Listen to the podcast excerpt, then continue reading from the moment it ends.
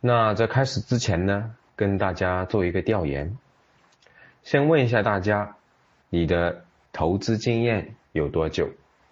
零到一年的打一，一年到三年的打二，三到五年的打三，五到十年的打四，十年的打五。通过刚刚的调研呢，通过刚刚的调研，呃，我发现百分之七八十都是打一的，经验不是很足。零基础的学员比较多，那我们就正式开始。我们都知道万事都是有两面性的，我们在购买基金的过程中有很多坑，你要避开，特别是股票型基金质量参差不齐，差异非常大，其中一些基金运营不善，不仅跑不赢大盘，最后清盘的也很多。我们之前在喜马拉雅跟大家分享过，就是任何资产类型都是有好坏的，所以我们才需要精选资产。那么我们在基金、股票都适合定投，但并不是说你随便买一个基金就能给你赚大钱，而在基金投资的过程中，不认真了解的话，也会。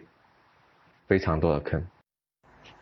大家晚上好，呃，我是格局班主任阿康，非常欢迎大家来听我的分享。呃，那么为了节约大家的时间呢，我就不做过多的自我介绍了哈，只讲对你有用的，没用的就不讲。那么为了更大大家就是更好的吸收今天的内容，我呢。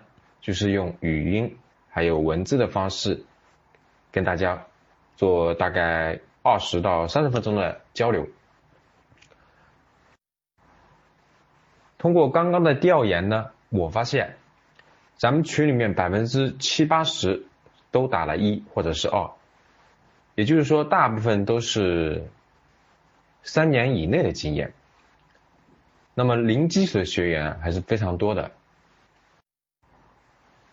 那么零基础没有关系，零基础呢，对于有经验的来说，其实反而可能是一个优势，因为有经验的可能不是正确的经验，有可能是错误的经验，纠正起来可能成本会更大。那么事情都是有两面性的，我们在购买基金的过程中呢，也是会有很多坑，你要把它避开，特别是。股票型基金质量参差不齐，差异非常的大。其中有一些基金运营不善的话，不仅跑不赢大盘，而且最后还会被清盘。之前我们也在喜马拉雅电台跟大家分享过，也就是我们任何的资产类型，它都是有好有坏的，所以我们才需要精选资产。我们说。基金、股票都可以定投，但并不是随便买一个基金就能给你赚大钱。比如基金投资过程中不研究的话，坑可能就在你的眼前，你却不知道。感谢大家的互动啊！所以呢，也就引出了我们今天的话题：购买基金的三大坑和相应的识别方法。我们根据统计哈。二零零一年以来，就是我们中国共发行的基金将近有七千只，六千七到六千八左右。这个时间大概是二零一九年底，清盘的将近七百三十只，占到整个发行基金总数的百分之十一。也就是说，这个市场上市面上有十只基金，就有一只被清盘了。大家说这个比例高不高啊？也就是说，假如以前古代去挑水，你挑十桶水，可能那一桶水就里面有毒，你想想是不是还挺恐怖的？你可以想象一下，基金清盘了，投资者损失一定很大，血本无归也不是不可能。其中不少的清盘基金还涉嫌违规的操作，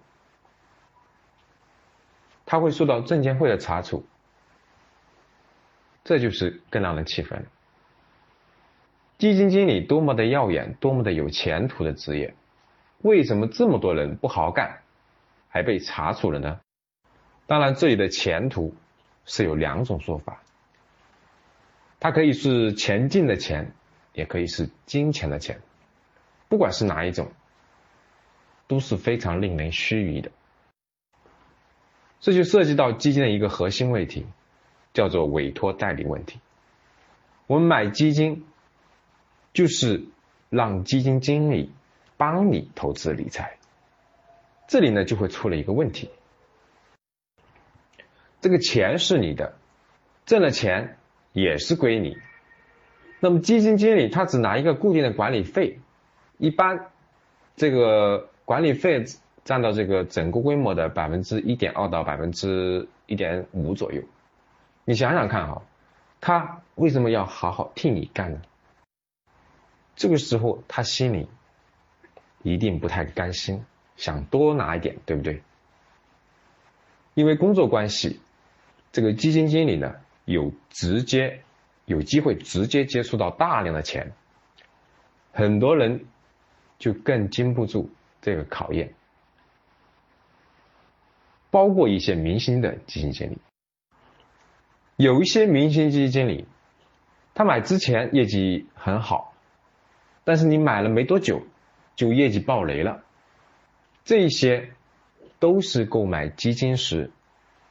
需要避需要避开的坑。那购买基金时有哪些坑呢？